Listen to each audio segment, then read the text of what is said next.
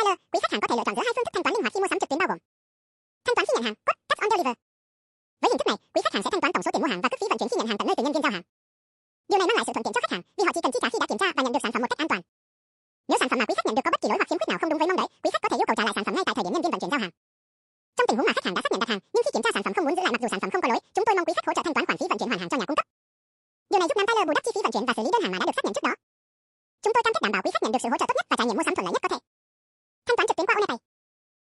lựa chọn thanh toán trực tuyến thông qua hệ thống OnePay với sự hỗ trợ thanh toán bằng thẻ ATM nội địa hoặc thẻ quốc tế. Việc thanh toán trực tuyến giúp tiết kiệm thời gian và mang lại trải nghiệm mua sắm thuận lợi hơn.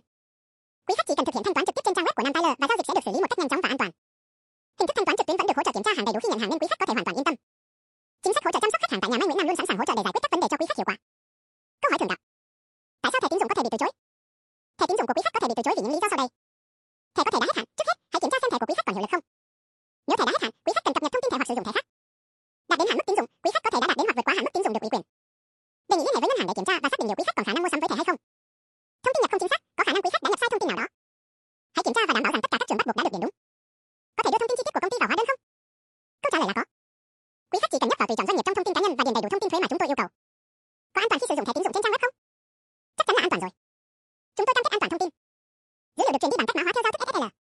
Trong trường hợp thanh toán bằng thẻ tín dụng và thẻ ghi nợ, việc nhập số CVV, cặp Verification Value, mã xác thực thẻ được yêu cầu là một biện pháp bảo mật trong các giao dịch thương mại điện tử.